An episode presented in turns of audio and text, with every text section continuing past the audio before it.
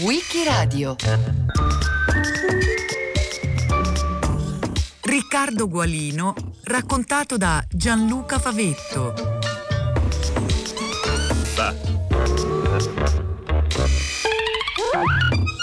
Riccardo Gualino, ovvero un prisma di uomini, una personalità con una differente quantità e qualità di colori, diverse sfaccettature, in fondo un artista misconosciuto ormai nei diversi campi in cui ha operato. Si è occupato di molte cose nella sua lunga vita di imprenditore, mecenate, collezionista, finanziere, organizzatore teatrale, produttore cinematografico, scrittore, anche castellano, anche urbanista, uomo di società e di relazioni, un visionario e ancora qualcosa in più, un esploratore di mondi. Ecco, questo prisma di uomini dalle molte passioni, che ha vissuto una vita di enorme eleganza, tutta però sulle montagne russe ad alti e bassi, è nato a Biella il 25 marzo 1879. Il padre ha una piccola ditta orafa che inizialmente è un negozio laboratorio del suocero, lui ne rileva una parte e ingrandisce l'attività. E ci dovevano vivere in 12 con quel lavoro, il padre Giuseppe, la madre Luigia e dieci figli, senza contare i due bambini morti in eh, tenera età. Di quei dieci, nati nell'arco di vent'anni, Riccardo è l'ottavo, l'unico che ama la letteratura e l'arte e anche il più dotato eh, di quello spirito di eh, intrapresa eh, vero, che non gli segue soltanto il guadagno, il denaro subito, la soddisfazione personale, ma in fondo, poi però bisogna saperla eh, sviluppare, un'idea di mondo, di società, uno sguardo plurale, complessivo che vede e fa agire non concentrati eh, su un prodotto, sul prodotto che, di, cui tu, di, cui tu, ti occupi, ma eh, in senso più lato sulla società intera, sulla comunità in cui questo prodotto è inserito, viene fabbricato e venduto. E quando si parla di eh, imprenditori illuminati, e Riccardo Gualino lo era, illuminato e spregiudicato anche. Riesce a studiare, a diplomarsi, a 17 anni, nel 1896 finisce il liceo, comincia a lavorare, non però nella ditta del padre, perché c'erano già tutti i suoi fratelli, ma va a fare apprendistato da un cugino in Liguria, a Sestri eh, Ponente, vicino a Genova, dove appunto i cugini eh, Bagnara hanno un'azienda che importa legnami dall'America. Eh, veramente in famiglia, soprattutto il padre, anche la madre, sì, eh, credevano che sarebbe diventato un professore un gran professorone per la passione che aveva, appunto, per, che sbandierava per la letteratura, soprattutto il suo mito Giosuè Carducci. Invece, complice l'esperienza a Sestri Ponente, dove eh, la ditta è gestita dal marito di una sua sorella, si appassiona a quel lavoro. Quindi mette da parte la letteratura e sceglie la strada degli affari. Si occupa di contabilità, di eh, spedizioni, dello sbarco dei materiali nel porto di Genova. Lavora nel porto di Genova. Intanto segue i corsi di giurisprudenza e così per tutta la vita viene chiamato avvocato. L'avvocato Riccardo Gualino, che però a 20 anni fa il commesso viaggiatore per la ditta del cognato e a 22 nel 1901 va a lavorare a Milano in una ditta concorrente, sempre a occuparsi di legname e di importazioni. Mentre a Milano scrive eh, poesie che vengono pubblicate da Zanichelli nel 1904, Domus Anime è il titolo del libretto, che è un po' carducciano, molto d'annunziano, e frequenta degli altri cugini, i Gurgo Salice, a Casale Monferrato. E proprio una Gurgo Salice, una sua cugina, diventerà sua moglie perché si innamora, eh, si fidanza, lei ha 11 anni meno di lui e nel settembre del 1907, lei diciassettenne, la sposa. Sarà l'amore di tutta la vita, danzatrice, pittrice, elemento fondamentale di quello che poi è diventato il cenacolo culturale artistico di Casa Gualino. La coppia si stabilisce a Casale Monferrato, dove Gualino ha già fondato con l'appoggio di quello che sarebbe stato poi suo suocero, la prima società che si occupa di commercio sempre di legname e di cemento anche. In un paio d'anni l'impresa si espande, Gualino, raccogliendo intorno a sé altri imprenditori, piccoli azionisti, amici, con il finanziamento delle banche collabora alla costituzione della Unione Italiana Cementi, che poi diventa il sindacato italiano eh, calcio e cemento, che lui definisce e concepisce già come un trust perché è internazionale Gualino, il suo orizzonte sono, eh, come scriveva ai tempi in cui lavorava nel porto di Genova, altre terre più in là, oltre i mari, dove c'è, diceva, il futuro. Da due mesi, pressoché ogni giorno, lavoro al mio libro. Gli eventi della mia vita, dalla prima infanzia a oggi, ridestati nella memoria, si dispongono in ordine di tempo e di importanza e quasi si ricreano. Come in un foglio bianco, scritto con inchiostro simpatico, vengono alla luce per effetto del calore i celati segreti, così nel mio cuore, sotto l'aculeo dell'emozione, rispuntano l'un dopo l'altro, fra nebbie diladanti, i ricordi. Avvenimenti dimenticati, impressioni confuse della giovinezza, imprese lontane, iniziative antiche soffocate dal tumulto di ieri, tornano allo spirito depurati dalle scorie, posti dall'esperienza e dal tempo nel rilievo che meritano. Godo io quando scrivo? Sì e no. Sì perché rivivo le fasi dell'aspra battaglia e ne risento il fascino. No perché i recenti avvenimenti mi hanno causato una ferita tuttora aperta. Comunque scrivendo lavoro e il lavoro mi reca un'inesprimibile gioia. Il libro mi conferma che c'è in me un'insaziabile aspirazione verso la bellezza. Provenga essa dalla contemplazione della natura o da un'alta pagina, da una sinfonia di Beethoven o da una grande concezione industriale.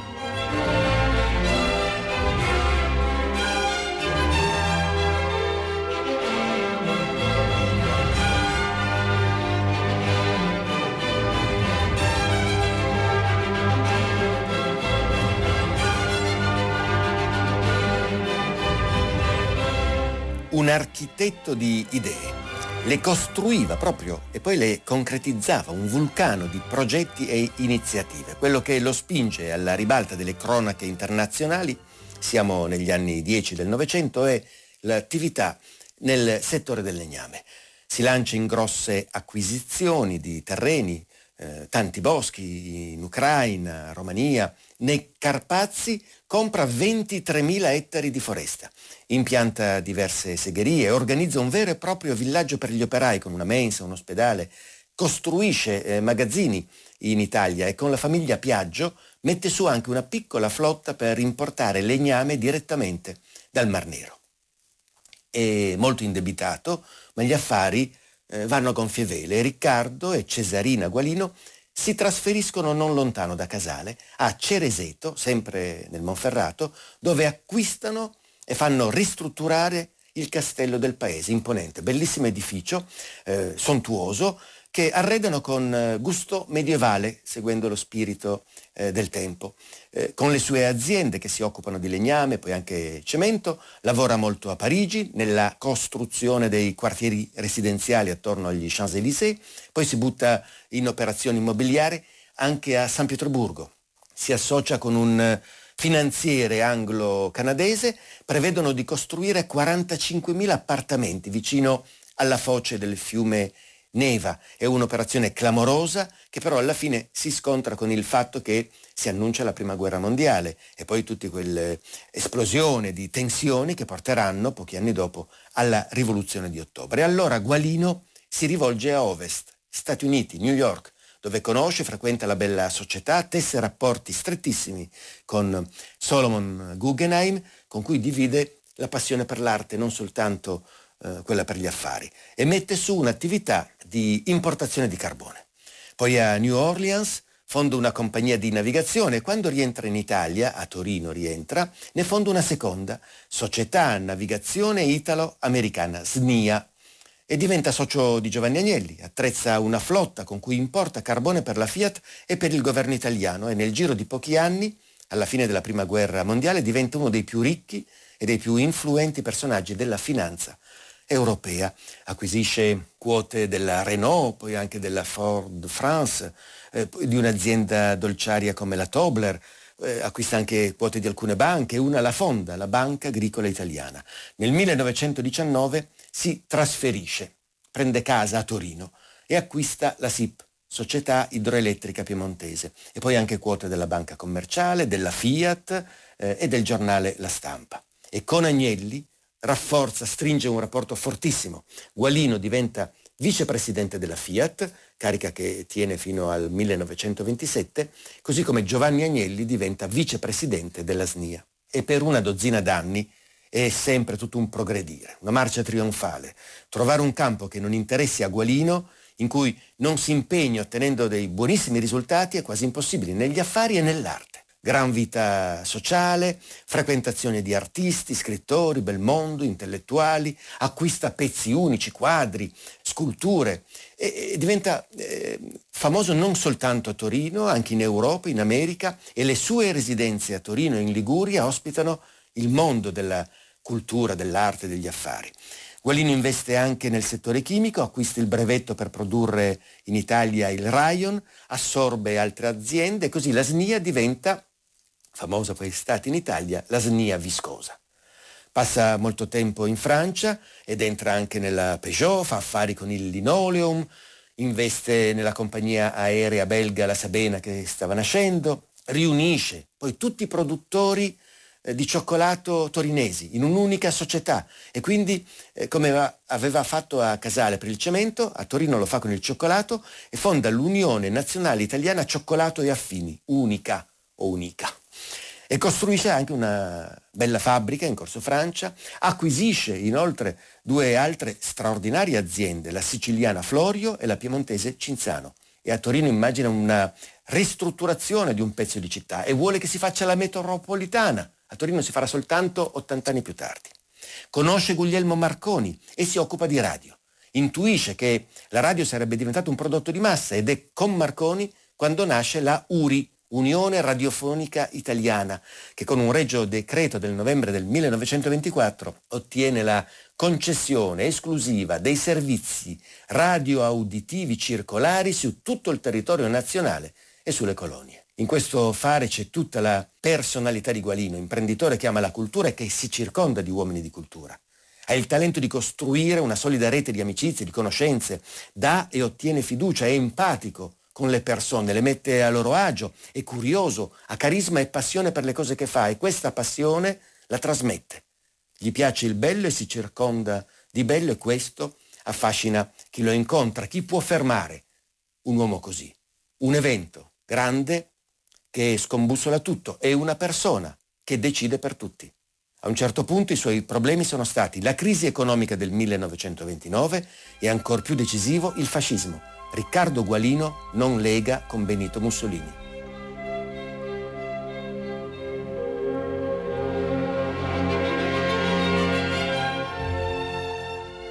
Pochi sentono l'armonia e la bellezza espresse dall'industria moderna, da un'officina che fonda in un solo ritmo operoso mille clamori, da una ciclopica centrale elettrica solitaria fra i monti che senza uomini a servirla distribuisca luce ed energia a intere province, dall'automobile, dal telefono, dalla radio, dai velivoli, dal cinema.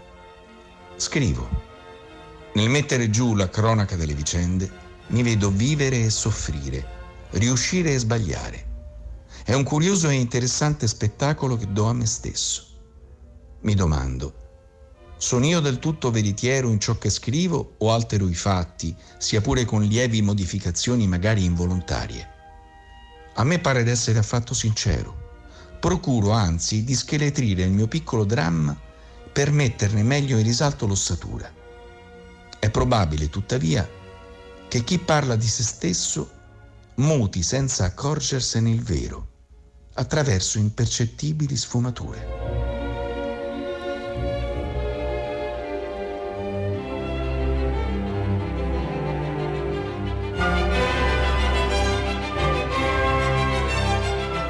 Il primo ottobre 1930 Benito Mussolini tiene a Palazzo Venezia, davanti al Consiglio nazionale delle corporazioni, un discorso sulla crisi economica mondiale. L'attacco personale a Gualino è diretto e violentissimo. Non tutti possono essere salvati. Acrobati dell'industria e della finanza, supremamente e disinvoltamente enciclopedici nelle iniziative. La loro gamma va dal cemento alla cioccolata, dal più pesante come il piombo al più leggero come la seta artificiale, veri cagliostro del mondo economico, genia antifascista, la galera è poca cosa. E infatti L'effetto della crisi del 29 sulle aziende di Gualino è devastante, ma il discorso di Mussolini è la pietra tombale. Il 19 gennaio 1931 Riccardo Gualino sta per compiere 52 anni, viene arrestato dalla polizia segreta del Duce, lo prelevano da casa, lo conducono in questura e poi in carcere. Viene spedito al confino, a Lipari, con l'accusa di aver arrecato grave nocumento all'economia nazionale. Al confino eh, Guarino legge, scrive un romanzo, eh, un paio di racconti e un'autobiografia, Frammenti di vita, eh, intitolata. È bella, è una non comune lettura. Benedetto Croce riconosce che è scritta con molto garbo letterario e che si legge d'un fiato e subito dopo annota l'impressione del racconto è curiosa. Par di assistere allo spiegarsi della forza di un demone, nel senso buono, nel senso greco, simile a quella che agita i poeti. Piuttosto che la storia dell'opera di un industriale, si legge la storia di una sequela di abbozzi grandiosi dissipati dai venti contrari. Gualino era antifascista per Costituzione, perché era un vero liberale, non c'entrava proprio col fascismo, un uomo come lui aperto al nuovo, all'estero, ai viaggi per il mondo. Lo scontro con il fascismo si prepara dalla metà degli anni venti. Gualino critica il governo sulle scelte economiche, scrive anche personalmente al Duce, eh, muove delle critiche, garbate però sono sempre delle critiche, nessuna risposta, ma poco tempo dopo, nel novembre del 1927, il governo gli sfila l'URI, l'Unione Radiofonica Italiana, la trasforma in EIAR, ente italiano per le audizioni radiofoniche, e lo affida ad altri. Intanto Gualino però è già in America, compra film, perché pensa già da tempo al cinema, a importare film dalla RKO. Continua a farsi costruire case, ville, castelli, continua ad accrescere la propria collezione di opere d'arte, arte antica, artisti contemporanei, eh, Manet, Modigliani, Picasso, Chagall, sotto la cura di uno dei più grandi critici e storici dell'arte italiani, Lionello Venturi che di Gualino è stato uno stretto collaboratore, un, un caro amico. Gualino lo considerava l'amico più caro insieme a Felice Casorati, il pittore, il caposcuola di quel gruppo di artisti conosciuto come i Sei di Torino. Conobbi Lionello Venturi nel 1918. All'inizio le nostre relazioni furono contrassegnate da reciproche diffidenze, non poche né piccole. Un mondo divideva il nostro modo di pensare e di sentire al mio ottimismo entusiastico corrispondeva un suo pessimismo prudente, al mio slancio la sua ritrosia, al mio anelito verso un'esistenza ardente e coraggiosa le sue preferenze per una vita di riflessione. D'altro canto, la vasta, solida, profonda sua cultura intimidiva il poco che io sapevo. Il suo gusto raffinato, nel quale già balenavano sprazzi di modernismo, squassava e demoliva il mio gusto vecchiotto. Questi contrasti di tendenze e di idee ci portarono a interminabili discussioni e a una conoscenza più approfondita delle nostre reciproche individualità. Lentamente, a grado a grado, le relazioni superficiali si trasformarono in diverso sentimento e oggi lo considero come l'amico più caro.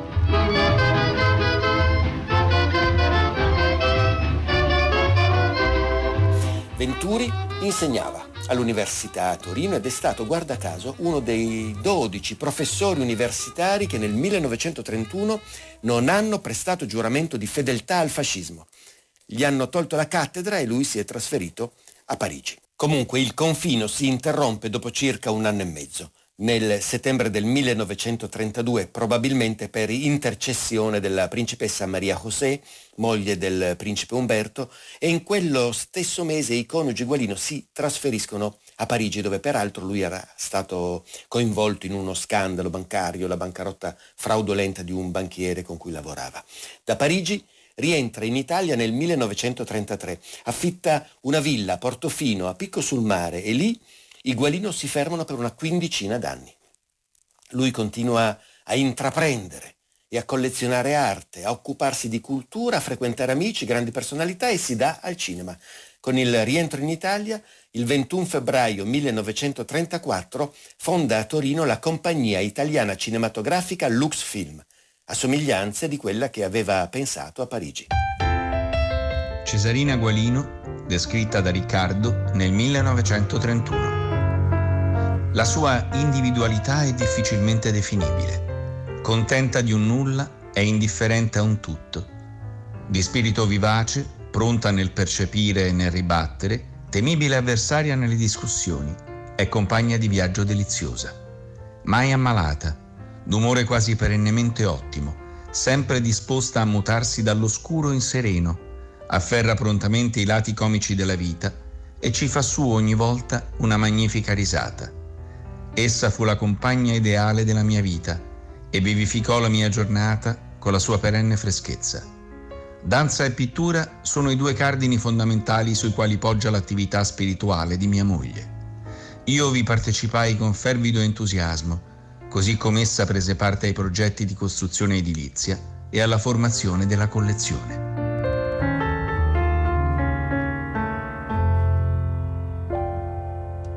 Prima del cinema c'è stato il teatro come pura passione, puro interesse, il teatro in tutte le sue forme e questo si deve molto al gusto, alle inclinazioni della moglie Cesarina, opera, teatro di prosa, avanguardia, balletto. Bisogna fare un passo indietro, bisogna tornare ai ruggenti anni venti per raccontare di Gualino e il teatro. All'inizio degli anni venti, nella sua casa torinese di via Gagliari apre un teatrino privato che viene realizzato da artisti come Felice Casorati e Gigi Chessa, sono cento posti, in una parte dell'edificio con due statue grigie ai lati del proscenio che rappresentano la tragedia e la commedia e poi eh, una serie di bassorilievi, fregi. I colori dominanti sono il grigio, il nero e il rosso. E lì si allestiscono spettacoli, soprattutto balletti, in scena anche la moglie eh, Cesarina che era appassionata di danza contemporanea, l'ha studiata e si esibiva con le amiche, due care amiche arrivate profughe dalla Russia in quegli anni, le sorelle Markman, eh, Bella e Raya. Eh, Bella diventerà famosa, una grande insegnante di danza con il cognome da sposata Bella Hutter. Il teatrino, piuttosto austero, comunica con l'abitazione privata dei Gualino, che è anche una sorta di galleria d'arte nelle sale di passaggio sono esposti una serie di capolavori impressionanti da Antonello da Messina, Tiziano, Cimabue, Botticelli. E poi anche eh, smalti, ceramiche, statue cinesi, eh, sculture eh, dell'epoca romana. E passando attraverso questa magnificenza, questa bellezza, dopo gli spettacoli, eh, il pubblico entrava in casa dei Gualino e, e si fermava a chiacchierare la sera. Il passo successivo, dopo il teatro in casa, e l'acquisizione di un teatro vero e proprio, il vecchio Scribe, costruito a metà Ottocento. Lo recupera, lo fa restaurare sotto la guida sempre di Lionello Venturi e del pittore Gigi Chessa e sono tre ordini di palchi, una galleria, bello, molto bello. Lo ribattezza Teatro di Torino. Si trova proprio davanti alla Mole Antonelliana e adesso dove c'è la sede RAI di Torino. E però è un rudere oggi perché è la memoria il segno delle ferite lasciate dai bombardamenti della seconda guerra mondiale. Il, bombardamento che lo ha distrutto è quello dell'8 dicembre 1942. L'inaugurazione è di 17 anni prima, 26 novembre 1925, memorabile, solenne, con l'italiana in Algeri di Gioacchino Rossini, allestita in modo sfarzoso. E però tutta la programmazione successiva è dedicata alla contemporaneità, teatro, musica, eh, danza contemporanei perché l'idea di Gualino è finanziare, far vivere un teatro d'avanguardia che andasse sia nella musica sia nella prosa al di là del repertorio tradizionale. Quindi eh, Prokofiev, Casella, Hindemith, Malipiero, Ildebrando Pizzetti, Stravinsky. C'era un'orchestra eh, stabile di notevole, notevole, livello.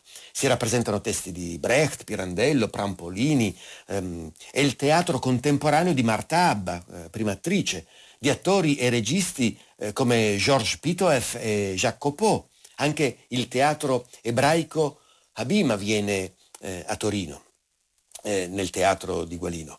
E poi tanta danza, la passione della moglie, anche i ballet russe di Diaghilev e poi i migliori esponenti della danza europea. Tutto questo dura cinque anni. Il teatro chiude il 18 dicembre 1930, un mese e mezzo dopo il discorso di Mussolini contro i cagliostri del mondo economico genie antifascista.